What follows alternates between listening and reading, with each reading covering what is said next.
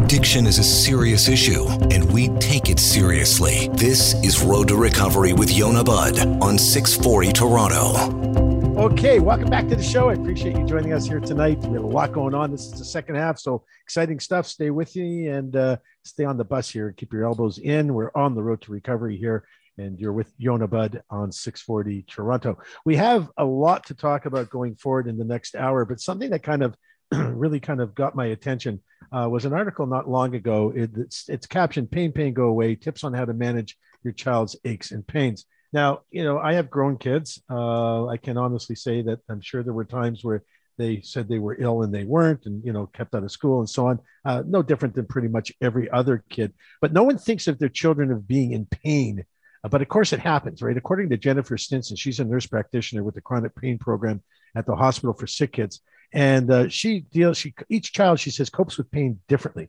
So here's some stuff we can go through briefly and then we have an expert that's going to join us here to kind of back up this conversation. Uh, but if my child's in pain uh, but i'm not sure what's going on or there's some ways to gauge their level of pain. So they're, they're, we're going to go through some of these questions with our guest here and get some expert advice on how to deal with your kid in pain and how to know if they actually are. You know it's a, having a conversation with somebody just off topic here a little bit about their pet and we were talking about their pet not being well and you know my the friend i was talking to felt really badly because she just didn't really understand how to understand you know the, the dogs can't talk the animals can't talk apparently. So clearly not, at least not the ones in real life.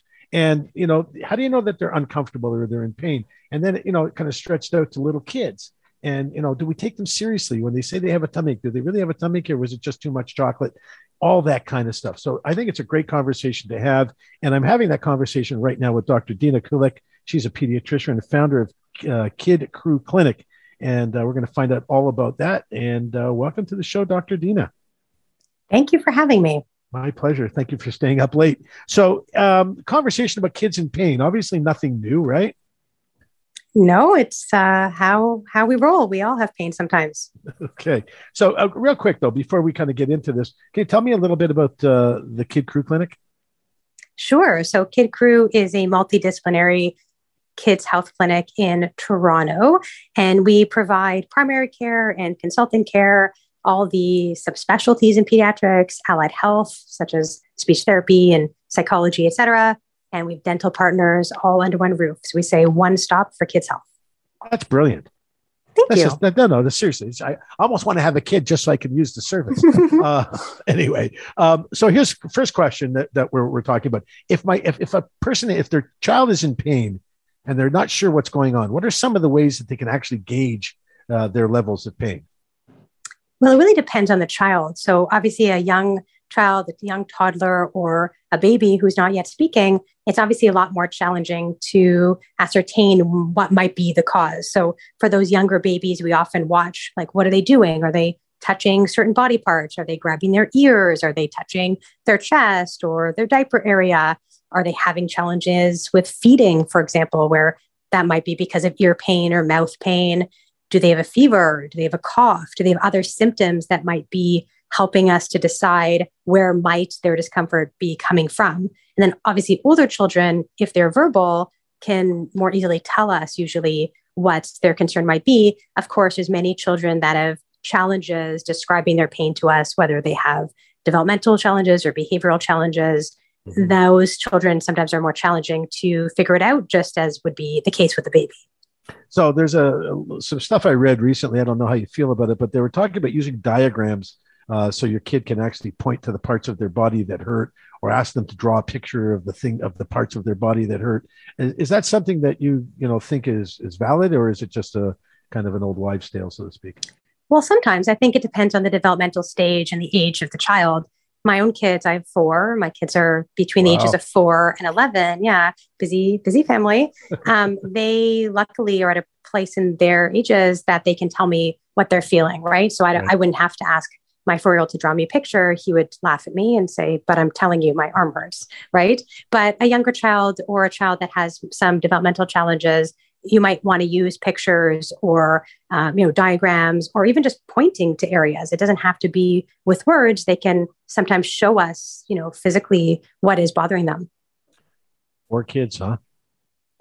Four kids yeah. Wow. and you three dogs. you, don't, you don't see enough of them at work I like children. I like children. I like organized chaos. I say. Oh, you're amazing. I, am liking you more by the moment for sure. Um, what what do I need to know about giving my kids uh, over the counter medications, pain medications? You know, it seems to be Advil, Mort, Mort, Motrin, Tylenol, Tempra. They were around in my day, still seem to be the go to. Um, how do how should parents should they need to be careful with this, or I mean, can you provide it? You know, when my kids were a little bit warm and you know weren't sleeping and a little bit uh, you know scratchy throat, we immediately threw you know the baby Advil at them, the baby Tylenol at them, um, or and as they got older, the same thing. Uh, is this something that parents can do, feeling some comfort, or should they be cautious?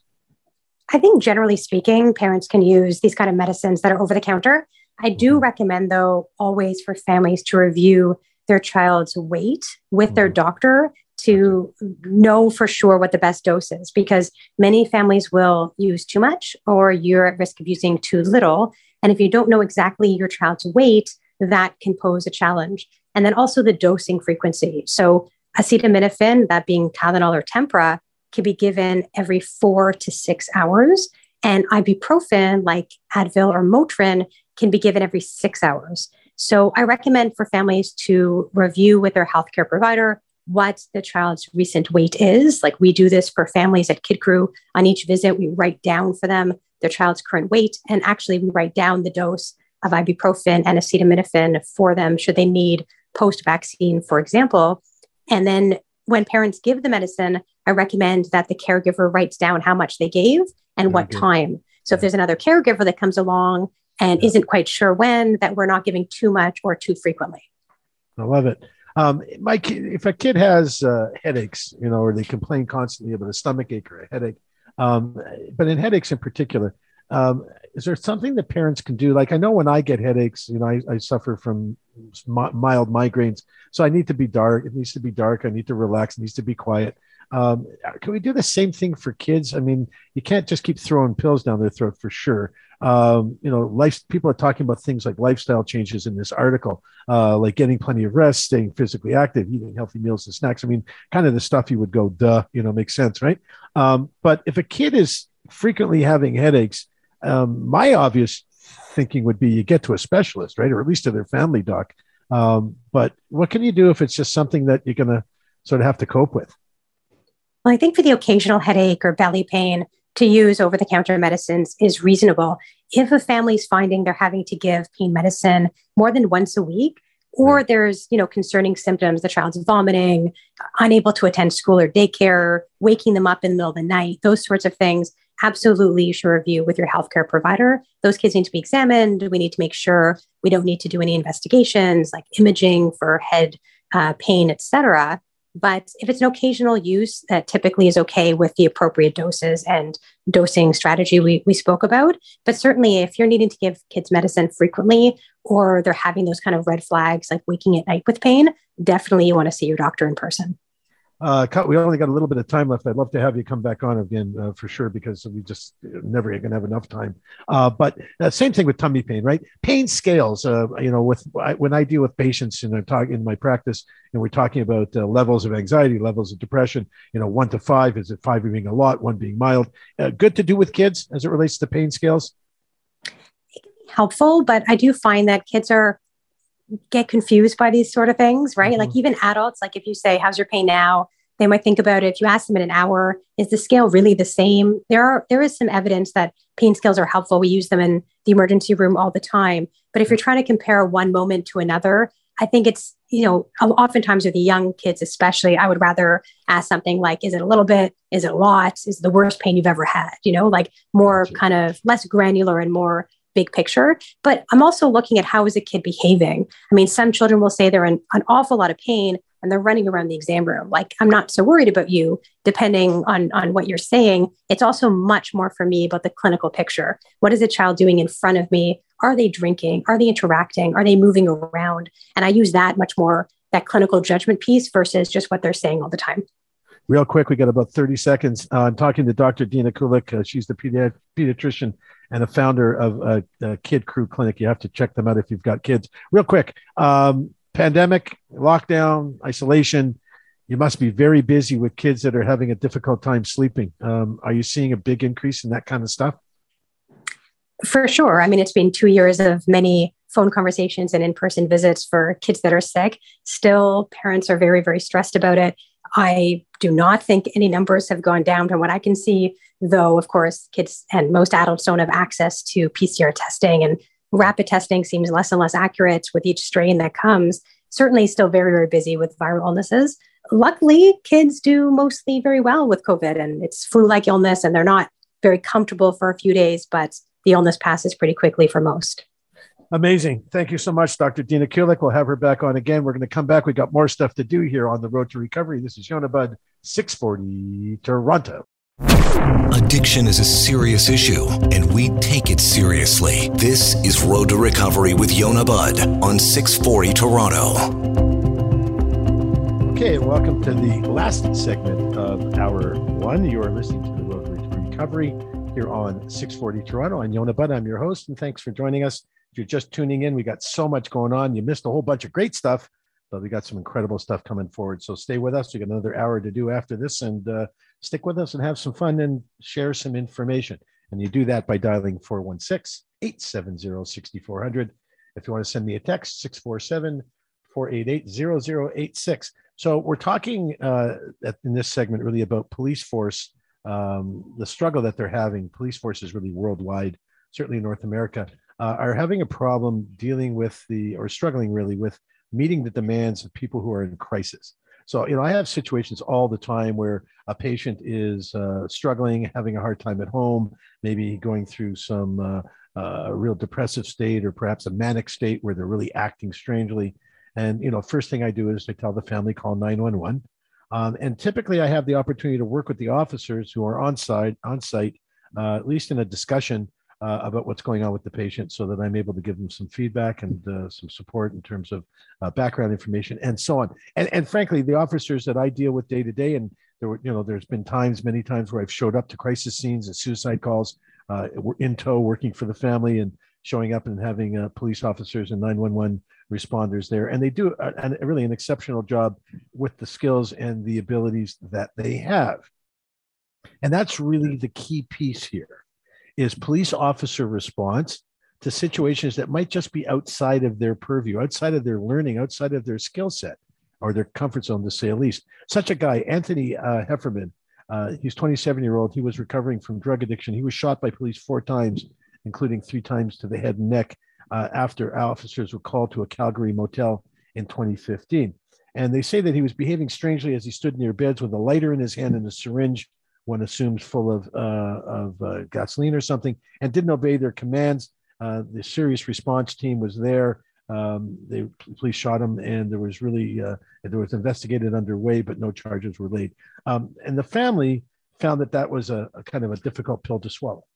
So it goes on. There's a there's a whole discussion here about police officers and, and response times. Uh, in 2021, there's a study in the Com- Journal of Community Safety and Wellbeing that found that 75% of police involved civil, civilian fatalities in Canada involved a, a person experiencing mental health crisis who was under or under the influence of substances or both. Psychologist Patrick Baillie, uh, Dr. Baillie, who consults for the Calgary Police Service, uh, he supports, as I do, more police officer training, says mental health professionals are teamed with officers, but only as a secondary response. And uh, this is a guy who's got his eye on the ball and he's my guest this evening. Dr. Baillie, welcome. Thank you. Okay, this is okay with you. I'm going to call you Patrick because we've chatted a little bit, and I think that we're we're past the ice cold stage. Um, so I've been I've been uh, I've been you know I read the article and sort of delved into it a little bit.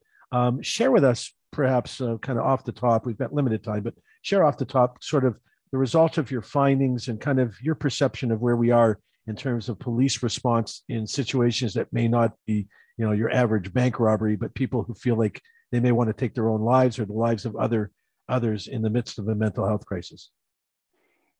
Thank you. And i, I think let's start with uh, a couple of things. One our justice system and by virtue of that the police have often become the uh, government side of how we initially deal with many mental health crises.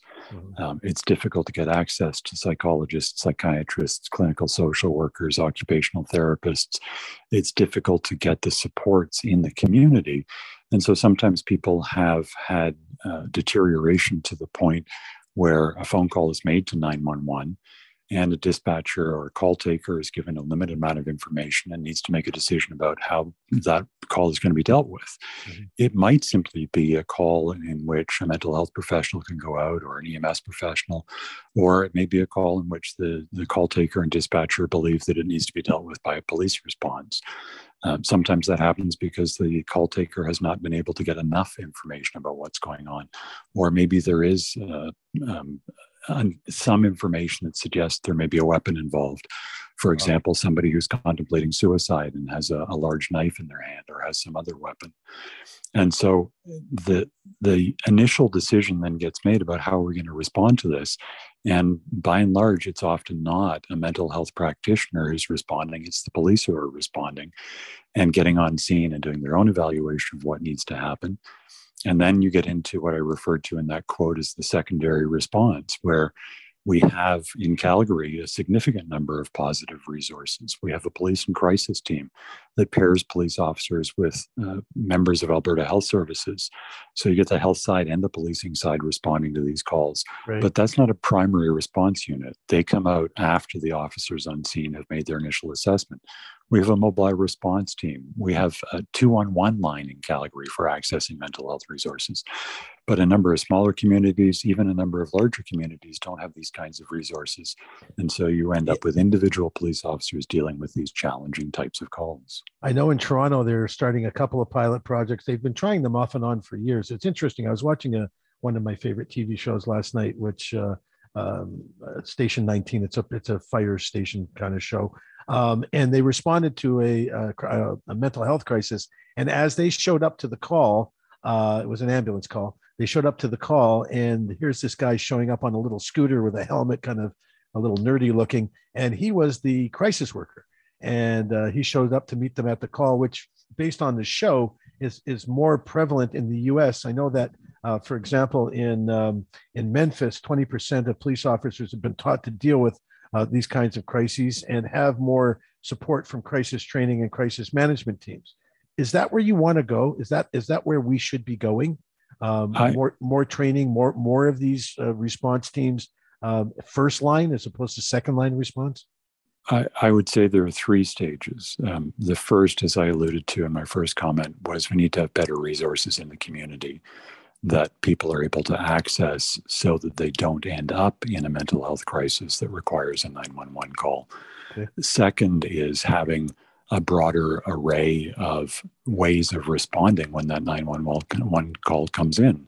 So, Calgary, for example, is looking at a model where there may be circumstances in which it is a mental health worker who is the first responder uh, not putting police into some of those roles. And then the question becomes, well, where are you going to draw the line on that? What are the kinds of calls that are suitable for a re- redirection or diversion to a mental health resource versus the ones that should get a police response? And then the third level of responding is having police given a suitable range of skills and, and they are trained in de-escalation and of course yep. they're they're trained on containment yep. but putting them in that position on a frequent basis, which is what is happening, uh, leads to some of these negative outcomes. I'm talking to ta- uh, Dr. Patrick Baillie. He's a psychologist who consults for the Calgary Police Department, and he's with me. And we're talking about uh, resources. We've only got a couple of minutes left. I'd, I'd love to have you come back on because this is uh, we don't have enough time. And uh, Patrick, if you join us another time, because there's so much more to do. But I guess my my my last sort of question or the the piece that I want to talk about is um, as simple as the uniform worn when showing up to the call. Um, have you done any studies or have you looked at the response to, let's say, plainclothes police officers versus fully uniformed officers uh, when responding to, pe- to people in crisis? I have not done the studies, um, but you referred to Memphis, and, and, Memphis has the crisis intervention team, which is their 400 odd officers who have been trained to deal with these calls. Yep. And one of the, the it's a, it may seem like a small feature, but it makes a difference. A CIT trained officer has a particular pin on their uniform so that when they respond, if this is an individual who has had previous interactions with the police, they know to the, the individual knows to look for the officers who have this crisis intervention team pin. and so, in that way, it's a little bit of comfort in knowing that this is not going to be a fully armed response. This is not somebody who uh, may be relatively new on the job and hasn't ironed out some of those skills, but rather this is an individual just by the, the nature of wearing the crisis intervention team pin who may be able to provide some additional assistance.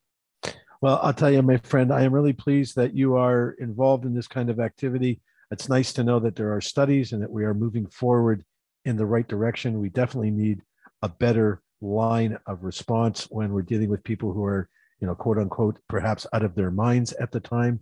Um, and, you know, I guess the last little piece, we've only got about 30 seconds left. Uh, last little piece. Once once they're involved in the in, in the intervention, are they then moving them to a proper, not that it's not proper, but to a an established crisis unit, perhaps in a hospital, or or is that what you were referring to very quickly here? Is that what you were referring to in terms of having limited resources after? And and that's that's certainly one of the issues to have our members tied up in an emergency department um, because the hospitals are stretched at this point. Uh, we need to find a better way of dealing with that as well. Dr. Patrick Baillie, he's a psychologist who consults for the Calgary Police Department. You are on the road to recovery. This is Yonah Budd, 640 Toronto. We'll be right back. Welcome back to Road to Recovery with Yonah Budd, only on 640 Toronto. Hey, and welcome back. Thanks for joining us. You are on the road to recovery, and my guest this evening is going to talk with us here about, um, you know, eating disorders, what's going on in the media. I want to just share some stuff here, and uh, let me let you know. It goes like this, right? So there, the pro eating disorder. There's a whole group of people out there. These on, on the internet, on this within social media, that are serving up the wrong kind of messages. When I say the wrong kind of messages, is I mean it's impacting people who have eating issues and um, problems with you know keeping their their uh, their body image in line and being happy with who they are in their own skin. And quick searches, like for example on Twitter, Instagram, TikTok, using hashtags like thinspo or uh, you know others here that are you know what what how what if I, how much can I eat in a day and still lose ten pounds? Like there's all these things out there that are considered pro um, pro ed content as it relates to extreme um, glamorization around calorie reduction restrictions, uh, extreme exercise programs, purging, laxative uh, laxative teas as a means by which to to keep weight in check. And those that suffer with anorexia or probulimia or you know bulimia uh, or other forms of eating disorders, it, this really spins a lot of people into a really bad spot. And you know the type of contents leading people to pursue and achieve very dangerous weight goals. So without a doctor, without somebody, a nutritionist, some expert that's there to kind of guide you through the process of what's good for you. You know, maybe being a size five is where you need to be and a size three is probably not healthy for you if you're looking at you know women's sizes in clothes or men's sizes. You know do you really need to be a smaller? Is a medium good enough? Because it suits you better. You know you have to get the proper fit for what works for you and not everyone looks the same nor should they look the same. And weight goals need to be developed with someone who understands it. Eating disorders become a mental illness if they're not handled properly, or they can be driven by a mental illness. It requires good medical attention to make sure you're lined up to do all the right things so that you're healthy not both just in your mind but in your body make sure that you're getting all of the right things every day and by not eating and only drinking water or whatever that silly diet might be that no one really told you how to do properly it's probably not a really good thing. My guest tonight is Heather Galloway. She's a graduate student at the University of Waterloo. She in Master of Public Health program. Welcome to the show this evening, Heather. How are you? I'm good. Thank you very much. Good evening um, the this whole you know I, am a bit older so my you know my experiences in social media are a little different perhaps than most. I, I, don't have the years of of you know sort of learning how to build my life around it, such as you know it's more like just trying to figure out to fit into it. But for a lot of people, you know, people that are coming up, you know, they're now you know they're now mid you know mid aged adults who grew up with you know social media as being a real thing, and for young people, especially today, social media is you know drives a lot of people's lives and choices. You know, how do we combat this negative messaging? from these pro eating disorder groups um, with positive stuff because we don't seem it doesn't appear that that message is as strong or as uh, easily found as some of these negative uh, messaging. Right. Well i think the source of the problem is a general lack of awareness about uh, the nature and prevalence of eating disorders, I think a lot of people don't appreciate how common they are um, and what they look like and how they manifest in people. Um, and that kind of contributes to an overall stigma surrounding eating disorders that can make people feel really um, isolated and uncomfortable seeking help. Um, so, these social media um, communities, uh, this content that promotes and uh, glamorizes eating disorder behaviors, they kind of provide some relief from that uh, isolation in a way, which is really scary. Um, and it kind of allows people to connect over shared experiences, uh, to validate each other's behaviors. Um, so I think the solution to that, how you combat that, is to improve awareness about um, eating disorders in general and also about this type of content to allow people to recognize it um, and avoid it. But I think the messaging has to be as hip and cool as the stuff that the pro eating disorder uh, people are putting out. These, you know, I, I, checked out a little bit of it, uh, and it, it, appears that you know it, it kind of talks to, especially talks to young people in a way I think is is very uh, impactful and, and, probably ultra destructive. Um, but I think the positive messaging on on how to do that, you know, how to how to you know the, the, the stuff to combat this needs to be just as cool. And it, doesn't appear to be that way. I, I, am hoping that you know you and your peers are working on stuff that's a little more uh, attractive, if you will, perhaps to some of the people searching for certain kinds of content. Um, what's the sort of thinking around that, and where are you where are you getting advice and direction as it relates to the social media impact versus the message itself? Well, I think that uh, you're right. Social media is a powerful tool. We can also use it to spread positive messages. I think that's a really important point. 100%. But the information, the information you're spreading has to be evidence based. The National Eating Disorder Information Center um, does a lot of great work, and they have a lot of important information to get out there. Um, but I agree, it needs to be put forth in a way that's accessible to people, uh, young people who are um, you know, looking to have a good time online, um, but also to make sure they don't fall down, you know, a dangerous hole with the pro eating disorder content.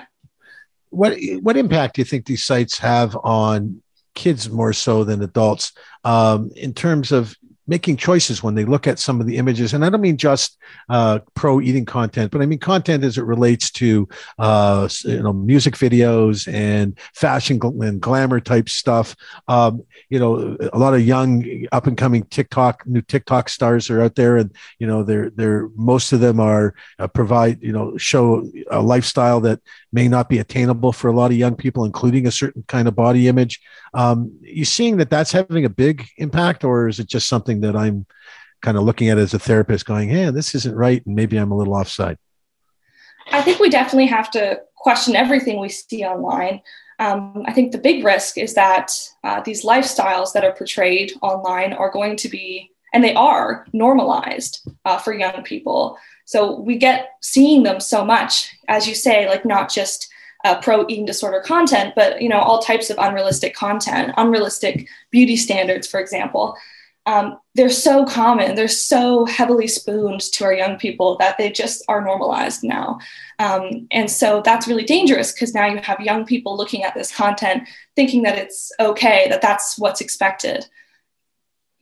And, and at the end of the day so when when you're in your program in your graduate program um, from a public health perspective uh, which is even, I guess, even more impactful or more difficult, perhaps. We've got a couple, only a couple of minutes left, and what I want to ask you is, from a public health perspective, the stuff that you're learning and the stuff that you know your peers are coming up with, and what we're talking about for the future, are how are they looking at addressing this from a public perspective when we're dealing with a a pretty, you know, uh, sophisticated, you know, somewhat public environment, but not really yeah i think that um, social media is definitely it's such a public environment and it's so it's so different from you know the kind of public health stuff that's been done in the past. Um, so i think that public health uh, organizations really need to move the focus to social media right? We need to use social media to build awareness about um, pro eating disorder content um, in order to educate people about what it looks like and how to avoid it and recognize that it comes with really important risks Well, I really appreciate you joining us, Heather. I'm talking to Heather Galloway. She's a graduate student at the University of Waterloo and Masters of Public Health programs. Uh, we often have these kinds of conversations about uh, health and wellness and as it relates to social media. We'd love to have you come back and join us. Uh, thank you for joining us right now. We're going to go take a little break here. Uh, this is Yonah Budd, 640 Toronto. Welcome back to Road to Recovery with Yonah Budd, only on 640 Toronto. And we're just getting ready to wound down hour number one. Hope you're having a good time here on the road to recovery. Appreciate you being here with us. Um, something that caught my attention. I've been dealing with, uh, as you know, throughout the the years. If you've been listening to any of my shows, you know we deal a lot with patients that have mental health issues and uh, issues with uh, uh, at-risk behavior, substance abuse, and so on. But we also deal with you know a lot of young people in my in our youth practice that have eating disorders of various kinds. And experts are saying that COVID-19 pandemic has led to a sharp rise uh, in eating disorders, something that's often led uh, to mental health conversations. Um, the an eating disorder, you know, is something that you know if it if you if it's a control thing for a lot of people, right? They, young people get to control what they eat, what they don't eat. Uh, but according to Canada's National Eating Disorder Information Center, the first wave of the pandemic saw an increase of 60% of atypical anorexia and anorexia, and monthly hospitalizations nearly tripled between 2021 and 20, uh, 2020 and 2021, increase of over 45% of referrals to the program. Um, and we're talking about uh, Kingston Health Sciences uh, program uh, that deals with uh, eating disorders and mental health. And my guest this evening is the center's director of mental health and addiction, uh, Nicholas Axas. Nice to join us tonight, Nicholas. How are you? Good, Yonah. Thank you for having me. Uh, that's a pleasure. I mean, uh, you're one of the good guys out there fighting the fight, so you're always welcome on my show, brother. Um, Thanks so much. So the the, um, the the whole concept around eating disorders for people who really don't understand it, maybe you can give us kind of a kind of a Coles if you if you're old enough to know what a Coles Notes version is, but if you can give us kind of a summary of uh, you know how people how young people people generally are affected by some forms of eating disorders. Sure, absolutely, and you know the, those numbers that you rhymed off at the top of of, of this moment, uh, we've experienced that as well. So it's it's something that's happening all across not just Ontario but the entire nation.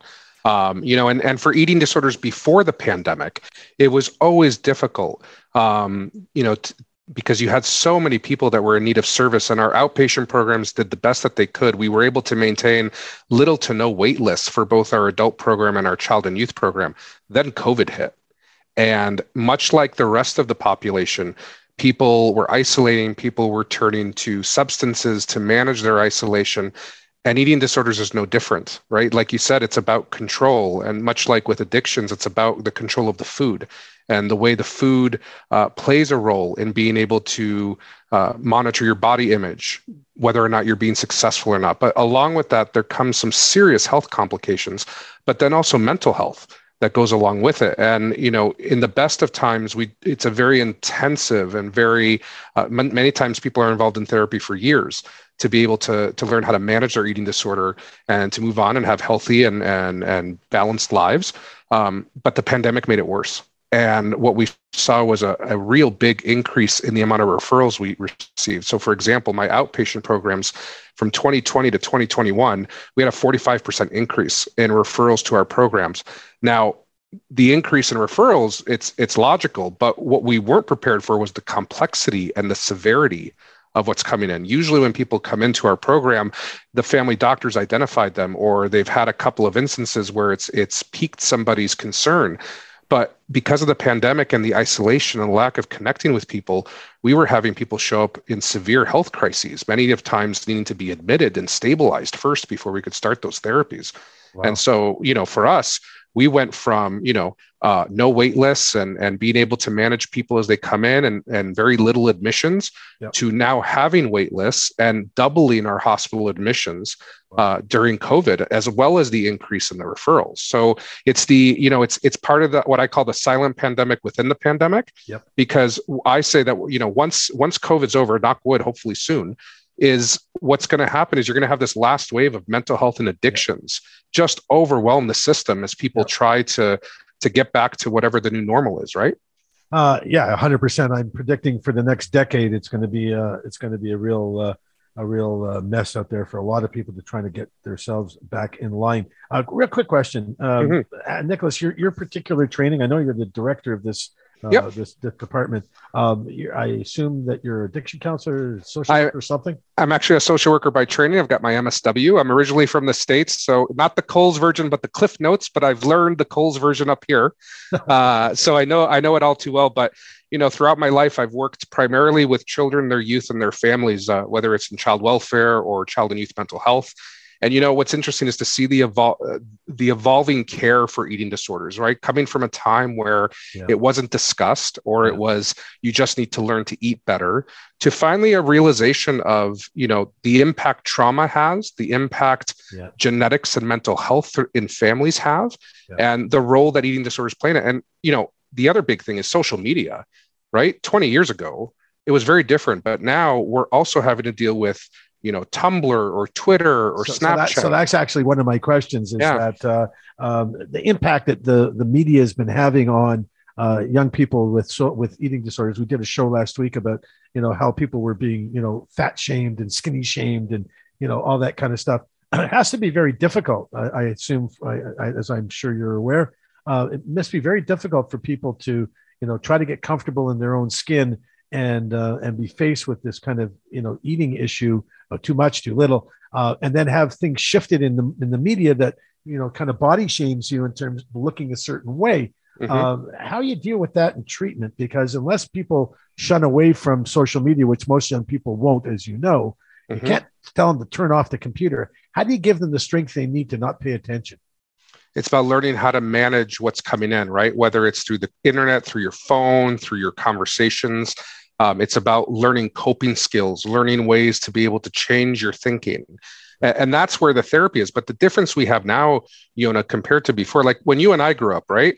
Yeah. we we probably knew at least i was bullied when i was a kid right? And when i would come home home was my safe spot. I didn't have to worry until the next day i went to school. Right. Well now there is no such thing. You go home, social media is right there on your phone by your bedside table. Yeah. So we're having kids struggle with, you know, Instagram and, and Twitter where they say see inspiration blogs or yeah, exactly. you know, you can be skinnier if you do this or you can be, you know, healthier if you don't eat this. And and so how do we manage with, you know, having them come in to either a day treatment program or outpatient services but then it's the phone and, and the tablet that's competing with us in the evening right? And with the family to, to make sure that they can utilize the techniques that they've learned.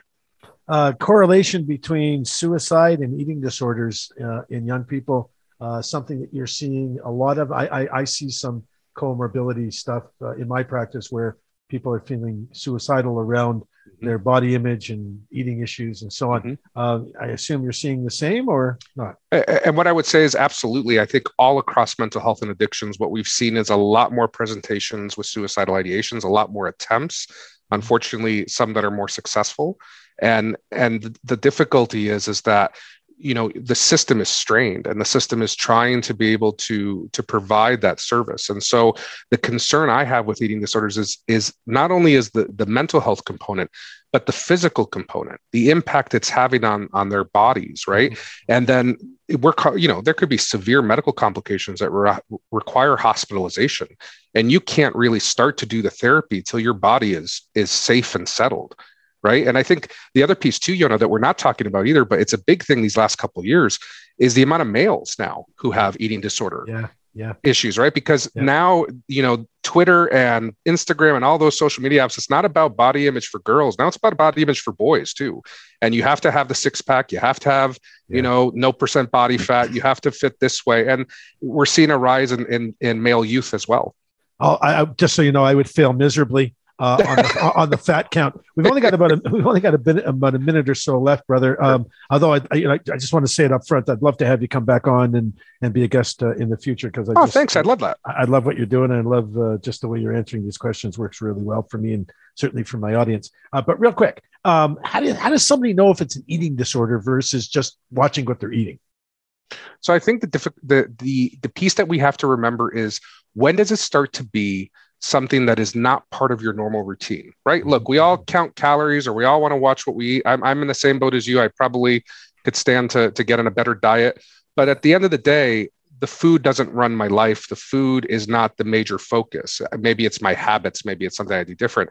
Right. But with people that have eating disorders, it, it, it is an intense impact on their day to day living. The food becomes central to their body image, to their worth.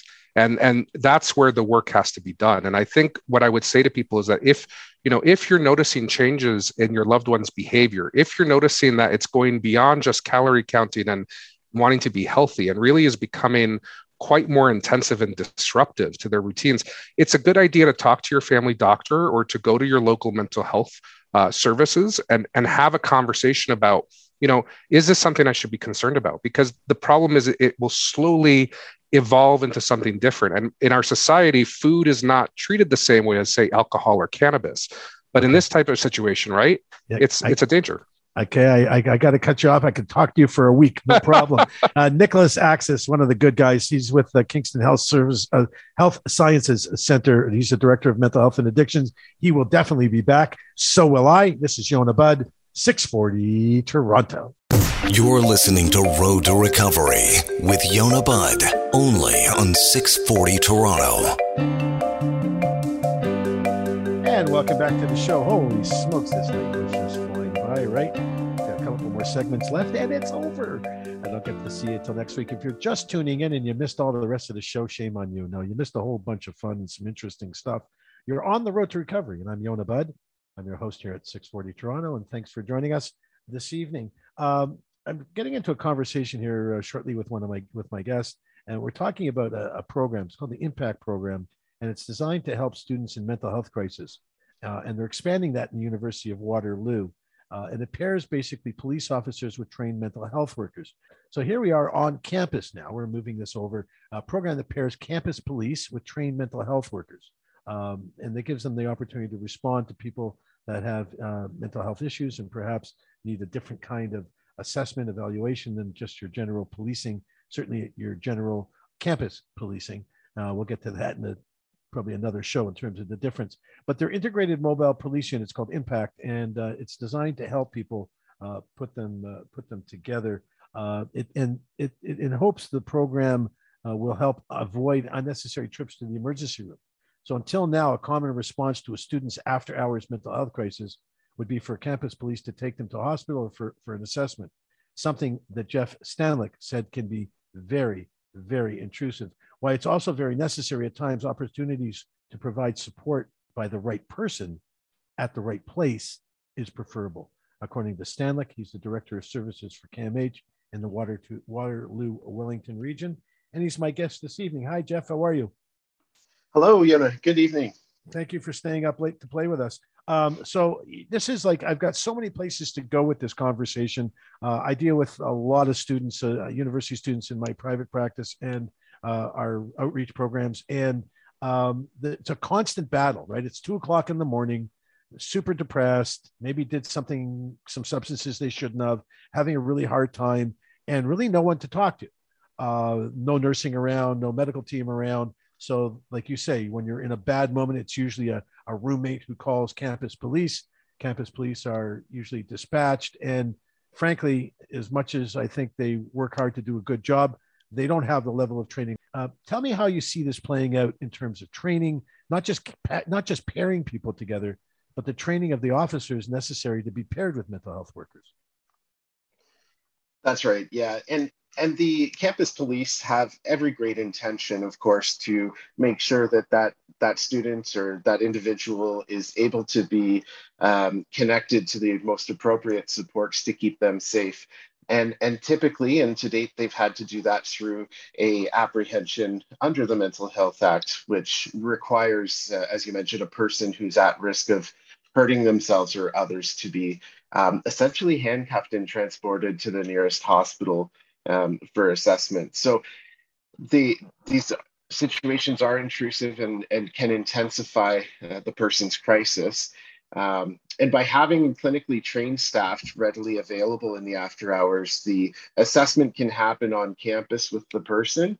And that, that actually translates to about 80% of um, diversions from uh, wow. uh, the emergency department. Wow, um, and the, the great thing about, as you mentioned, pairing uh, our clinically trained staff up with the campus police or the safety officers is that it also helps to build capacity with, with the team, um, not just the campus uh, safety officers, but also the residents, uh, staff, uh, other staff on campus. So, you know, I- impacts won't be available 24 7 at, at, the campus and, and certainly isn't uh, at that level in Waterloo, Wellington, communities 24 7 but building capacity with our with our officers with our partners is is a big part of of what we do. And um, and can help can help those uh, staff and and police officers uh, to provide the best quality of support when when we're not available. Let me ask you something. So i, I want to spin off here and, and kind of just noodle a couple of ideas with you you know, it would appear that most colleges and universities have a psychology department, uh, a group of students, uh, most of whom are uh, either bachelor level or master's level. Um, are we looking at the, the, the, the crisis response team? Um, what's the potential of matching, let's say, fourth year master students with on campus police to kind of take the pressure off of you and the trained people who are part of the uh, uh, CMHA and, and responding units and so on. Has there been a thought about sort of students kind of helping students, but the right training? I, I, think that there's lots of ways that the partnership can go. And, and I think that that's certainly a great idea that we can continue to consider. Um, we're still very early on in the pilot project. Um, we, we began at the University of Guelph in October of 2021. And then, of course, that was not a typical school year um, when, when things were getting better. Uh, Omicron yeah. hit and, yeah. and students went back to remote learning. So we haven't had a really good runway of, of the pilot project. What we do know is that we, we want to be as accessible as possible on campus right now, beyond just the campus police, but resident staff um, as well who may be uh, connected with students who are experiencing crisis. And but I do think there's lots of opportunity to to partner with um, with peers on campus to expand the um, support for students. I, I just you know I find even in my own practice when I use my younger younger therapists with younger patients, they seem to respond well. And I was just thinking, you know, college kids with college kids, even you know, just regardless of what they're studying. I mean, there's still a more more understandable than let's say a you know 45 year old uh, you know uh, trained psycho, psycho you know uh, psychotherapist or social worker or somebody um, just you know maybe less off-putting. Because i'm finding I, and i'm going to ask you the question. I don't want to make it about me but i'm finding in my practice that the the, the level of suicide you know suicide idea uh, uh, you know ideal uh, ideology in terms of of you know looking at um, you know suicide planning and thoughts of suicide I, you must be seeing on campus the same, I, I, would suggest, same percentage as we're seeing in the street here, so to speak, uh, in terms of uh, high rates of suicide, suicidality. We, we've certainly seen an, an increase in need right across the community, and that would that would include our university campuses. Um, one distinguish I, I, think is that is important to make as well is that there there are situational uh, crisis life events um, uh, that that might uh, lead somebody to a, a, place where they're contemplating um, hurting themselves. And then there's also those situations where there could be the onset of a major mental health uh, uh diagnosis, and and that does tend to happen um, during the the university age uh, group. So it, it, it is interesting. I mean, I think the um, the peer concept is is a good one um, for those situational crises. You know, the uh, stress associated with exams or relocating communities, living independently, um, the uh, the significant mental health presentations uh, really do require a uh, another level of clinical uh, support and intervention. I'm talking to Jeff Stanlick. He's a director of services for Canadian Mental Health Association in Water, Waterloo, Wellington. Uh, Jeff, um, what what I don't know if you have the stats, but is it generally? We only got a couple of minutes, and I got so many more questions. Um, have to have you back for sure. But uh, the the the question I have is it is it generally a roommate or somebody in in res or in the building that this person is living in that that's calling for help, or is it the person themselves? So how many are sort of, if you can quickly kind of is it the person reaching out themselves or is it usually somebody on their behalf? It's really both. Um, but typically, what I would say is that it's the uh, the peers and and the leaders on campus that might uh, observe somebody struggling and not doing so well they might see a change in in the person's behavior uh, the individual might be isolating more than you know they typically would and and in those situations they are are typically used to reaching out to the campus police or the safety officers who will respond to the person's residence or situation um, so that i would say is what we're learning to be the more common uh, situation mm-hmm. though it, it's really a mix of, of everything. Students are also welcome to, to simply walk in or contact uh, our impact team on campus independently also. Uh, the other, the other um, piece I would mention is the uh, counseling and uh, clinical services during the daytime hours at universities yeah. have the ability to, uh, there's really a communication pathway back and forth with our team that work the after hours. And so there might be times where we may follow up with somebody on the weekend or in the evenings to to, to check in and see how how they're managing. Yeah, I was going to get to that in terms of aftercare, but you answered the question. Uh, if you're just joining us uh, a little late here, I'm talking to Jeff Stanlick. He's the Director of Services for CMHA in Waterloo, Wellington. And we're talking about a program on campus that's uh, designed to help uh, police officers, campus police, respond with mental health support uh, when uh, meeting the needs of a student who's in crisis, generally driven by mental health. Thanks so much, Jeff. We'll have you back on again. When we come back from break, we got one more piece to do and uh, so much more to talk about this evening. Thank you for joining us. This is Yonah Budd the Road to Recovery 640 Toronto.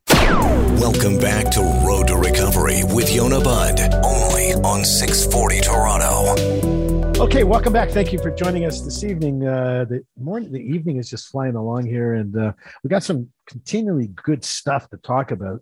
Uh, if you don't know where you are, you're on the Road to Recovery. This is Yonah Budd at 640 Toronto, and we're talking about ways to help people get out the other side of the stuff that bugs them you helping them, we help them, they help us, we help each other. That's kind of what this is all about. And constantly we're looking through, you know, different f- forms of news and media to see, you know, come up with ideas of things to talk about that really do make sense and we think make a difference uh, in the world and certainly in the world of recovery for people that are trying to manage their mental health and addiction. Uh, harm reduction uh, issues um, is a big deal in Canada. We have a serious problem with opioid crisis and just alcohol and drug uh, substance use uh, in general. Uh, there's an organization in Thunder Bay, which, by the way, is really getting hammered. You know, if it was a tornado or uh, if it was a tornado or a flood, the government would be sending in troops. They're having a really hard time uh, in that area with people that are suffering um, opioid overdoses. And the staff in an organization called Elevate NWO, it's a community-based harm reduction organization in northwestern Ontario. Can imagine that they're they must be like crazily busy all the time. Um, the further north we seem to get, the harder it seems to be to get the help for the people that need it. But fortunately, people like this organization are intact to do that. Their executive director, Holly Gauvin, uh, is here with us this evening. We're going to get to her in just a second. But it's suspected that 118 people died from opioid related overdoses in their area, in their neighborhood. Uh, on a per capita basis, that's more than even in Vancouver, which is where we call the, the epicenter of the opioid crisis in this country. Maybe Thunder Bay is going to take that to new title. Unfortunately, it's not something you want to win.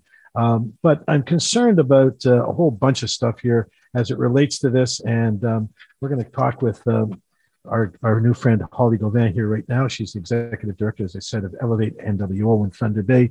Holly, thanks for joining us this evening. Thank you for having me. Um, there's so many things I want to talk about. We're going to have limited time, so I'm going to try to get through the stuff that I think is probably most prevalent right now. Um, the concept of safe supply. I, we've been talking to people off and on on this show in Vancouver, Alberta. Um, you know, seem to be all over the all over the map in terms of uh, what safe supply is all about. We just got off the, uh, just interviewed a pharmacist in Ottawa who pro- helps provide safe, you know, safe drugs, so to speak, in, in, a pharmaceutical environment, get them the help that they need. Um, what are we? How are you managing, man? Like, the, the, you, I don't think you can come up with a safe enough supply to keep up with the tainted stuff. Yeah, it's um, uh, a, a never-ending uh, a crisis here. So we're in a, a, a multitude of uh, crises here. We're still, you know, fighting our way through COVID. We're still fighting our way through an HIV outbreak. Oh, um, oh, we have uh, overdose numbers, as you mentioned, you know, higher than Vancouver. Yeah, we also yeah. have uh, double the homelessness per capita that uh, that Ottawa has, and even higher numbers than Toronto have um, our food costs are high. And so we're all all we're seeing is uh, just the end results of poverty uh, all over the place. And so uh, this, the fact that we we have so much substance use occurring here is is no surprise. It's all about coping uh, and people are coping the very best they can. Um, but they are in uh, very high risk situations uh, because our supply is just so very toxic right now. Um, safe supply is truly the only way uh, forward. Uh, uh, we're dying here. We're literally dying literally, here. Literally. 118 people that you talked about are people yeah. who uh, who frequented our place uh, and were members of our of our Elevate community and family, and uh, it's had devastating effects across our community. And you know what it turned to? More substance use right? As people then cope with the loss and the bereavement. So it's uh, it's a it's a real struggle. What's uh where's the ontario government and all of dougie's money? Where, where's the 300 350 odd million that uh his uh his uh, his him and his crew decided to put towards mental health and addiction and and and and, to, and you know and, and uh, what's his name uh, Minister Tibollo is all over you know talked to him many times. Yeah we're putting money where it's needed and more beds more help more therapy. Clearly that's not the case. I mean this is uh, this is a tsunami of mental health and uh, addiction devastation. Um, why is no one stepping up? It's a hard sell um, you're talking about people engaging in what is still and what continues to be criminal behavior. Uh, and so it's a very hard sell, uh, uh, politically speaking. We have seen uh, uh, some support come through both uh, federally and provincially um, to help out with some of our addiction programs. but I, but I, I'm personally struggling with it because it's it seems to be the programs that are interested in people who are um, ready to engage in programming and services to end their use. And that's just not the story for everybody. Yeah, not every yeah, person who uses yeah. substances will recover, and not every person uh, uh, uh, wants to recover. Some people are unwilling, some people are unable. And at the end of the day, it all comes back to human rights. And who are we uh, as Canadians if we're not supporting a person's right to, to what happens to their body, right? And what happens to their mind? And we still need need to provide them with housing. We still need to provide them with food. Yeah. And still, by God, have to provide them with dignity. Uh, and and that's just not happening. The focus is on abstinence-based programming, yeah. or appears yeah. to be on abstinence-based programming. Yeah. Um, and we really, really need to start to see a shift uh, across uh, the spectrum of services that also uh, balances that uh, on the other end of conti- the continuum with people who are you know as i said unwilling unable to to yep. make those changes but still be supported with dignity and still have access to those basic things that they need to live um, I got a lot of questions. I'm going to try to get through a few more, but uh, I know it's not easy stuff to talk about quickly. Uh, if you're just tuning in, by the way, I'm talking to Holly Gauvin. Uh, she's the executive director of Elevate NWO in Thunder Bay, trying to save lives every day. Uh, we just our previous guest was a pharmacist in Ottawa. And I don't know if you heard um, uh, uh Holly, but uh, he was talking about you know it's not our job. We have to stop as as healthcare providers and and and those that are helping in the mental health and addiction field. We have to stop defining what success is for our patients and colleagues and clients. I think they, and I think that's where the dignity comes from. I think they have patients, my patients, your patients, they all have to decide you know what what do they want? So are they looking for you know th- their intention is to be on methadone or suboxone for the rest of their lives or are they looking for a safe supply because they have no intention uh, of giving up at this point? Their mental health state or their their their readiness for therapy just isn't there. You can't force that right? As you know so my concern is, you know, I've always been talking, I've always talked in the harm reduction field about testing. Um, so I'm just going to flip there for a second. Uh, I, I, mean, I, you could get me started here, I'll go on forever. But the, the, the ability to do to do some testing before use. Um, are you set up for that? Can you test the stuff to see how horribly tainted it is, or will it really matter to the people you're working with? Uh, so that's definitely a two-part answer. So the first part is that it's it's challenging. So we do have that access to that uh, support in our our community.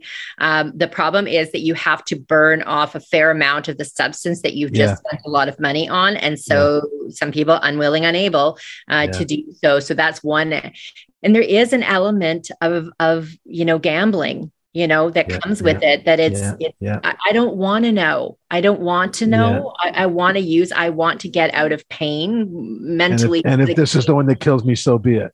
Yeah there's a, almost a fatalistic sort of uh, acceptance that comes from it and that is coming from people who have been really broken by systems who vilify them. And so, you know, we really need to change that narrative. And you're so right about uh, the people define what success is for them. We staged intervention last year um, around housing for people using substances. So we have harm reduction housing units substance use cannot be used against you or used as an excuse to kick you out.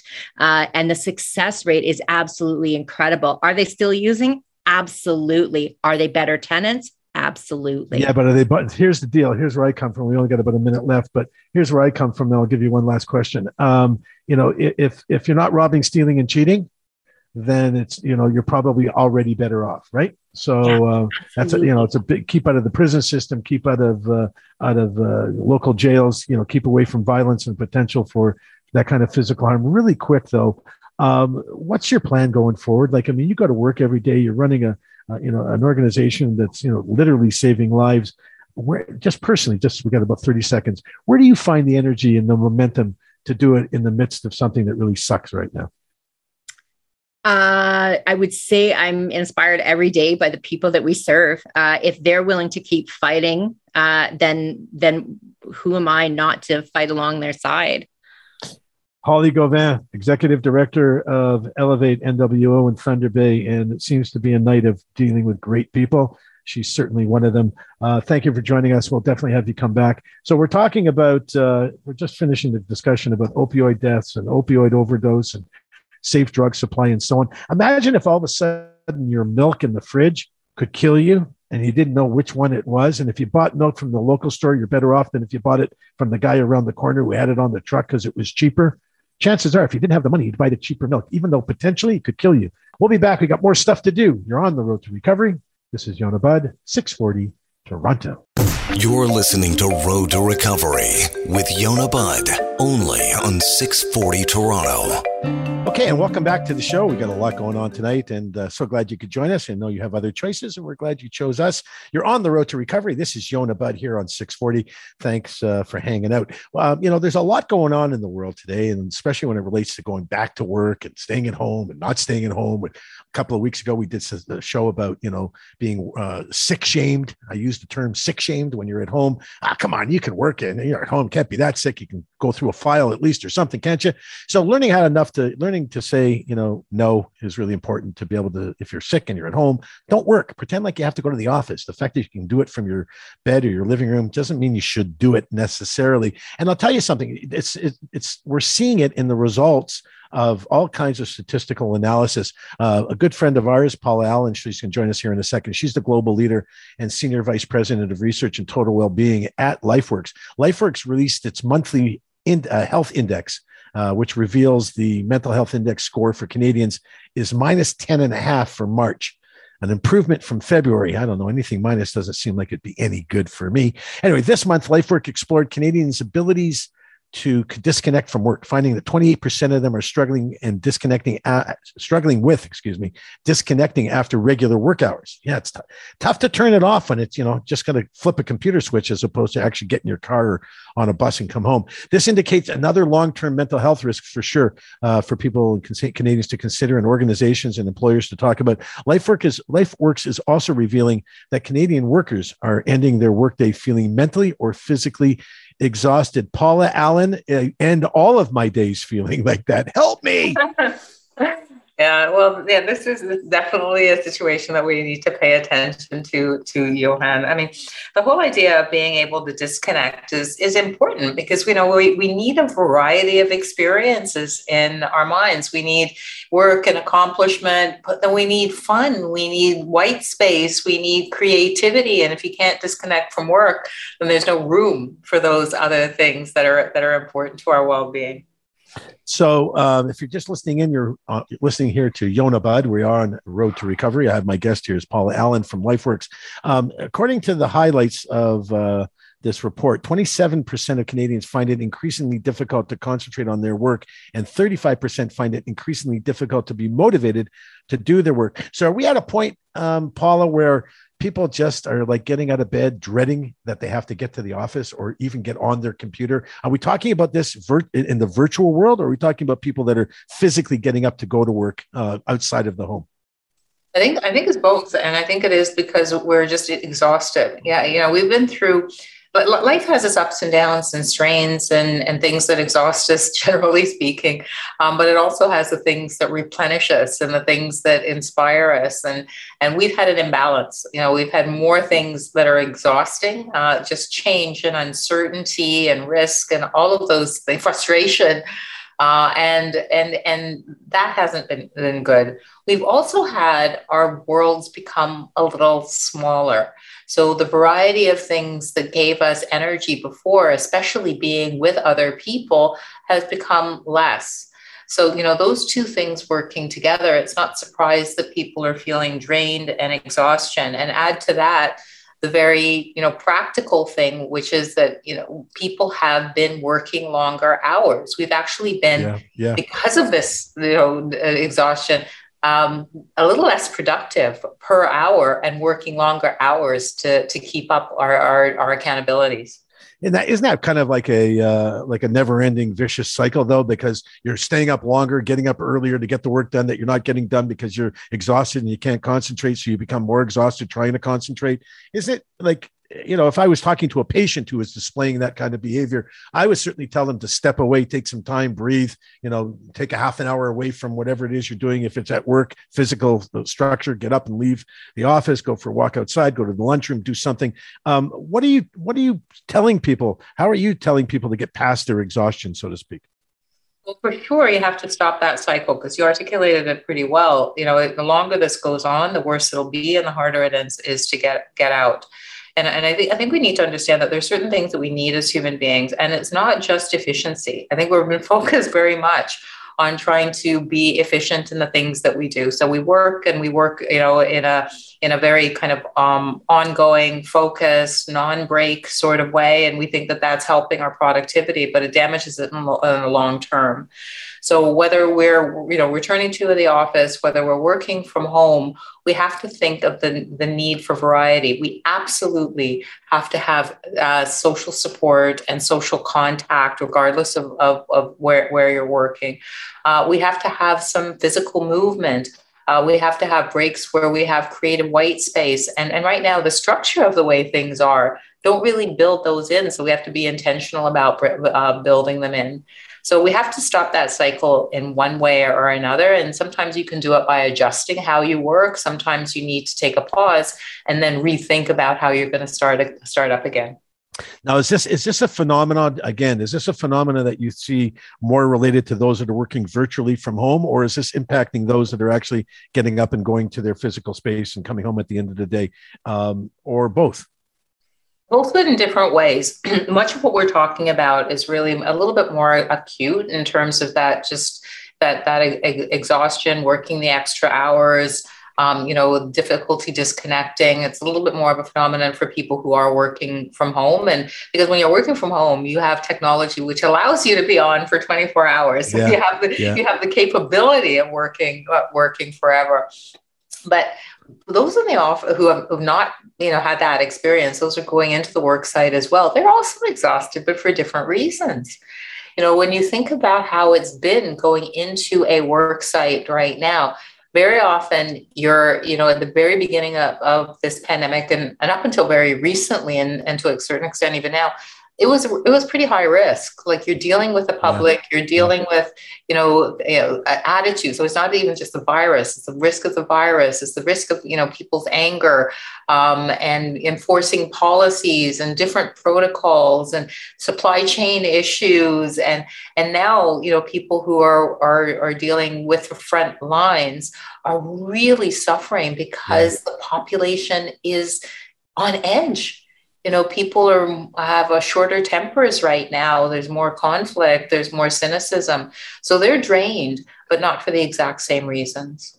Uh, of the 28% of canadians who are unable to disconnect after their regular work hours 25% report that this is due to their manager continuing to contact them uh, evenings, weekends, and so on. You know, I, I, do some coaching for a couple of companies, and one of the things I talk about and, and kind of preach on a daily basis is when you're off, you're off. When you're on, you're on. What are you What are you telling? I know you advise a lot of a lot of employers, and if you're just joining us, I'm talking to Paula Allen. She's the global leader and senior VP of research and total well-being at LifeWorks, and you're on the road to recovery here. Um, what are you telling employers? I think that at the end of the day, employers, just like every individual, have to understand how the human mind works and what's important for people's well being. And the need to disconnect, the need to have that space in your life to do other things is, is important. That the always on is draining. And at the end of the day, you're end up you're going to end up having people who are tired, who are less productive, who feel disengaged, who make more errors. So, so as just sort of a, an overall top level, uh, it's important to make sure that people do have that time to regress, rest and refo- refocus. Um, but I also think it's important to really shape how you're communicating because people find that when they get um, you know an email or or a note after hours. You know, there has is research that they actually perceive it as more urgent yeah. than if it was in hours, yeah. and also very largely perceive it from that as more urgent than it actually is. So, you know, some organizations have have uh, adopted practices where you know people can work and send send notes and you know clean out their e- uh, email box if they choose to uh, uh, after hours but they need to be clear that this doesn't need to be attended to after hours it could be wait till the next day just just because my working hours are x doesn't mean that your working hours have to be I like that. So we only got a little bit of time. I'm interested in this mental health index. It's, um, by the way, this research is it available to people if they want to find it somewhere? Is it on your website? Absolutely, publicly available and always will be. It's on uh, LifeWorks uh, corporate site, so lifeworks.com. And uh, you can type in the search bar mental health index or in any search index, uh, search engine, uh, LifeWorks mental health index. And we have all the reports uh, that we have published since April of 2020. Wow. so you can see the progression. Yeah. And we have them in um, uh, different regions. So we have a report with for Canada, US, UK, Australia, and uh, we are also adding a, a, a pan Europe report as well as one for Sing- Singapore. 10 and a half. We only got a half a minute left here. 10 and a half. Is that negative 10 and a half? Where do we, where should we be, Paula? Uh, we should be at positive something. yeah. What, okay. Good. I'm not sure I was reading this right. Yeah. I, yeah you're, you. you're, reading it right. Like, okay. So zero is basically, we set a benchmark, you know, believe it or not, we were, we were actually planning to do this mental health index even before the pandemic. And it just right. happened that we had completed our work uh, right. in, in, in, in line with the, when the pandemic started. So we were collecting benchmark information from 2017 to 2019 and the idea is that we wanted to say, okay, this is where we are right now in history, and with you know, with stigma being addressed, with you know, yeah. better technologies around mental health, we're wanting to see this thing go up. We want to see that the the numbers uh, go up in a positive direction, so we can track our improvement. Well, lo and behold, we had a pandemic and we had a massive decline. So any negative score is says that we're in a worse place than we were in 2009 and before. So that negative 10 says that we're pretty far from being where we were and you know our objective was actually to be higher. So there's a fair bit of work to do. Paul Allen, global leader and senior VP, and my friend uh, of she's a senior VP of research and total well-being, and my friend, uh, she's yeah. with LifeWorks, uh, LifeWorks.com. Uh, great talking to you, Paula. We'll have you back for sure, and we'll see if we can get closer to zero. You're on the road to recovery. Yonah Budd, 640 Toronto. You're listening to Road to Recovery with Yonah Budd, only on 640 Toronto. And welcome back to the show. Um, how y'all doing tonight? I hope you're having a good time. You're on the road to recovery here with Yonah Budd. I'm in the studio with Natasha and Heather and uh, trying to make things work for everybody and talking about the stuff that we hope makes a bit of a difference for everybody. And um, yeah, it's just really nice that we're able to get together here. I know you have other choices, and we're glad you choose us. So thanks for being here. Ontario judge uh, recently rejected a constitutional challenge of law on the cannabis impaired driving uh, situation, and it comes as a result of a woman who was killed, uh, struck by struck by a driver and killed, and her three young daughters in Brampton about two years ago.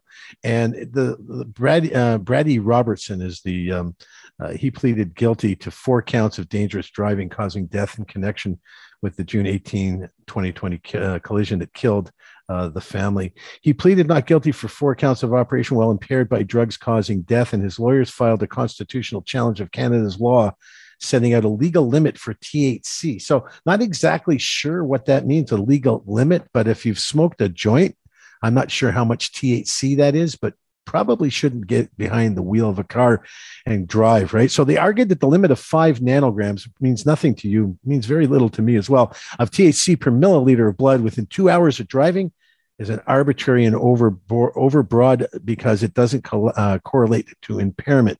Defense lawyers have raised as a hypothetical uh, scenario that the possibility that the frequent cannabis users could have residual THC from legal limits, even you know from maybe the night before. It does carry over, right? And that becomes part of the issue of how we control all of this kind of stuff. We have an amazing guest with us this evening. His name is Michael Spratt. He is a lawyer with AGP LLP. They're a law firm here in Toronto. He specializes in criminal law, and he's going to join us tonight to talk about um, some of this uh, stuff as it relates to these new cannabis laws. Thanks for joining us tonight, Michael. How are you? No problem. How are you doing? Great. Thank you for joining us. Um, listen, the, the, the issue really becomes with the fact that very few people really understand, I think, including law enforcement, how to keep track of THC as a uh, substance in one's system, as it may or may not relate to impairment. From a from a just from your own personal experiences, or, or from a legal, strictly legal profession perspective, and we'll get to your personal views later. Um, how does this really play out in a in a court battle such as this, where you know someone's killed someone as a result of being impaired allegedly by cannabis, uh, or I guess it's proven by cannabis, and um, now we're arguing with what percentage of cannabis is enough. Sounds like we're going back to the days of uh, how much booze is enough. Yeah, I mean, we we had that how much booze is too much debate, and that and it's a long settled, long settled legal issue. I mean, specifically for cannabis and alcohol, you can be impaired by any amount of alcohol, even if you're under the legal limit.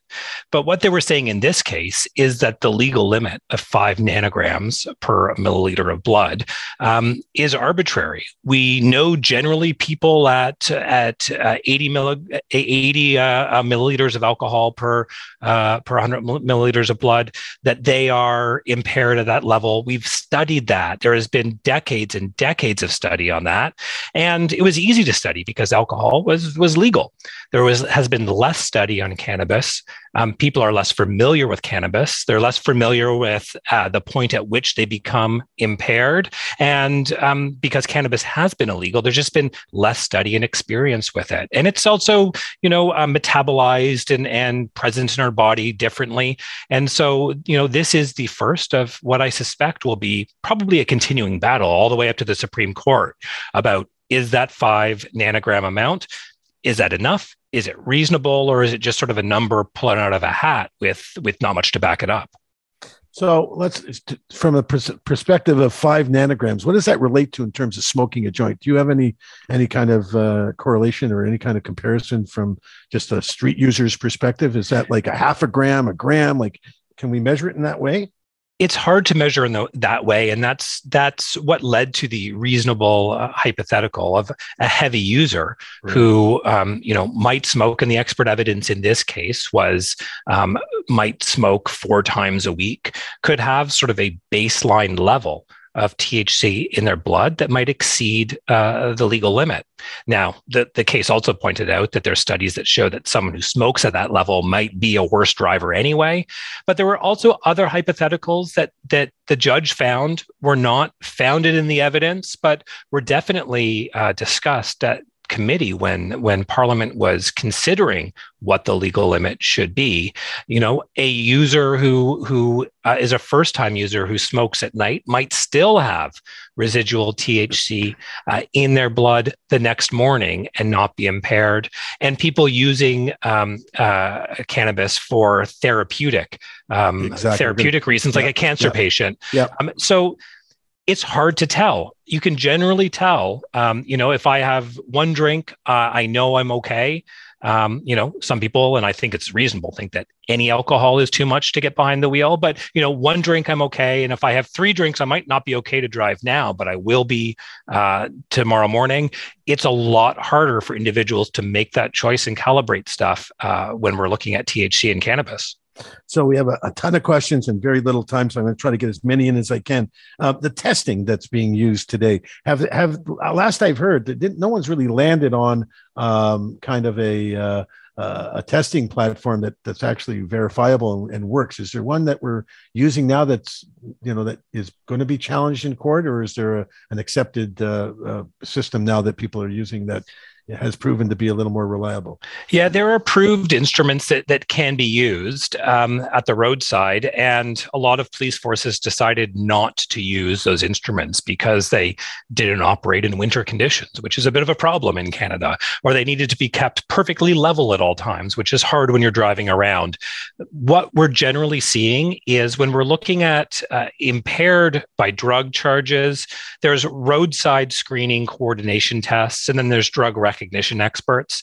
Right. That deals with impairment, but it doesn't deal with the amount. When we're looking at amounts like this, generally we're looking at blood tests and, and compelled, you know, sampling of someone's blood. And usually we're only seeing that in these very serious cases, as as this case, which resulted in in you know a very tragic and unfortunate deaths. I have a whole bunch of patients that use CBD um, that um, you know, as a result of having CBD, they test positive for THC without the impairment of the THC. Uh, and tons of patients use it for anxiety, for depression, for eating disorders, and so on. Uh, and some actually use THC for some pain management. Uh, but they can drive. I mean, they use their meds in a proper way. They don't use the THC unless it's in the evening before they go to bed. They wake up in the morning; it's still prevalent in their system. Uh, they, you know, they're regular, daily, maybe two, three time a day users of either CBD or THC. Uh, is it such that they're not going to be able to drive? Well, after this case, um, you know, there should be some concern on their part. Part of Parliament's intent with this legislation was to act as a as a deterrent, as a preventative measure, right. and by virtue of that, it may capture. And the judge found here that this law might capture some people who actually aren't impaired, but um, but that that sort of overbreadth is reasonable in the circumstances, um, and that there is some connection. There was some expert evidence in this case dealing with you know how people became impaired, and it seems that the evidence that was presented um, was that uh, you know most people at, at five nanograms are uh, are impaired. Uh, do exhibit signs of impairment. Now, that might also capture some people that aren't impaired. And the same can be said with, with the alcohol standard. If you have a habitual heavy drinker, they might not be impaired over the over the 80, 80 milligram legal limit. But we have made a choice, Parliament has made a choice that is better to be broad and capture more people in this preventative legislation, given um, given the purposes of of of the laws, uh, than be more restrictive. So yes, those people should be careful. And indeed, when we see further court challenges, when we see appeals, um, court should definitely be presented with evidence like that because if if we can expand sort of the hypotheticals that court considers um, and it can capture vulnerable people it can capture you know not just heavy users but people um, like that like the people that you've mentioned that might change um, uh, the court's decision I have one more quick question for you. Um, based on your experiences practicing law, uh, is this going to be something you think is going to keep the courts challenged for quite some time, or is it going to be something you think they're going to have a swift uh, return because there's so many cases pending? Yeah, nothing in the justice system nothing in the justice system, unfortunately, is swift. Um, so what what I expect we'll see is an appeal of this case to the the Court of Appeal. Um, while the issue is outstanding, there might be dozens of other cases uh, going on in Ontario and across the provinces.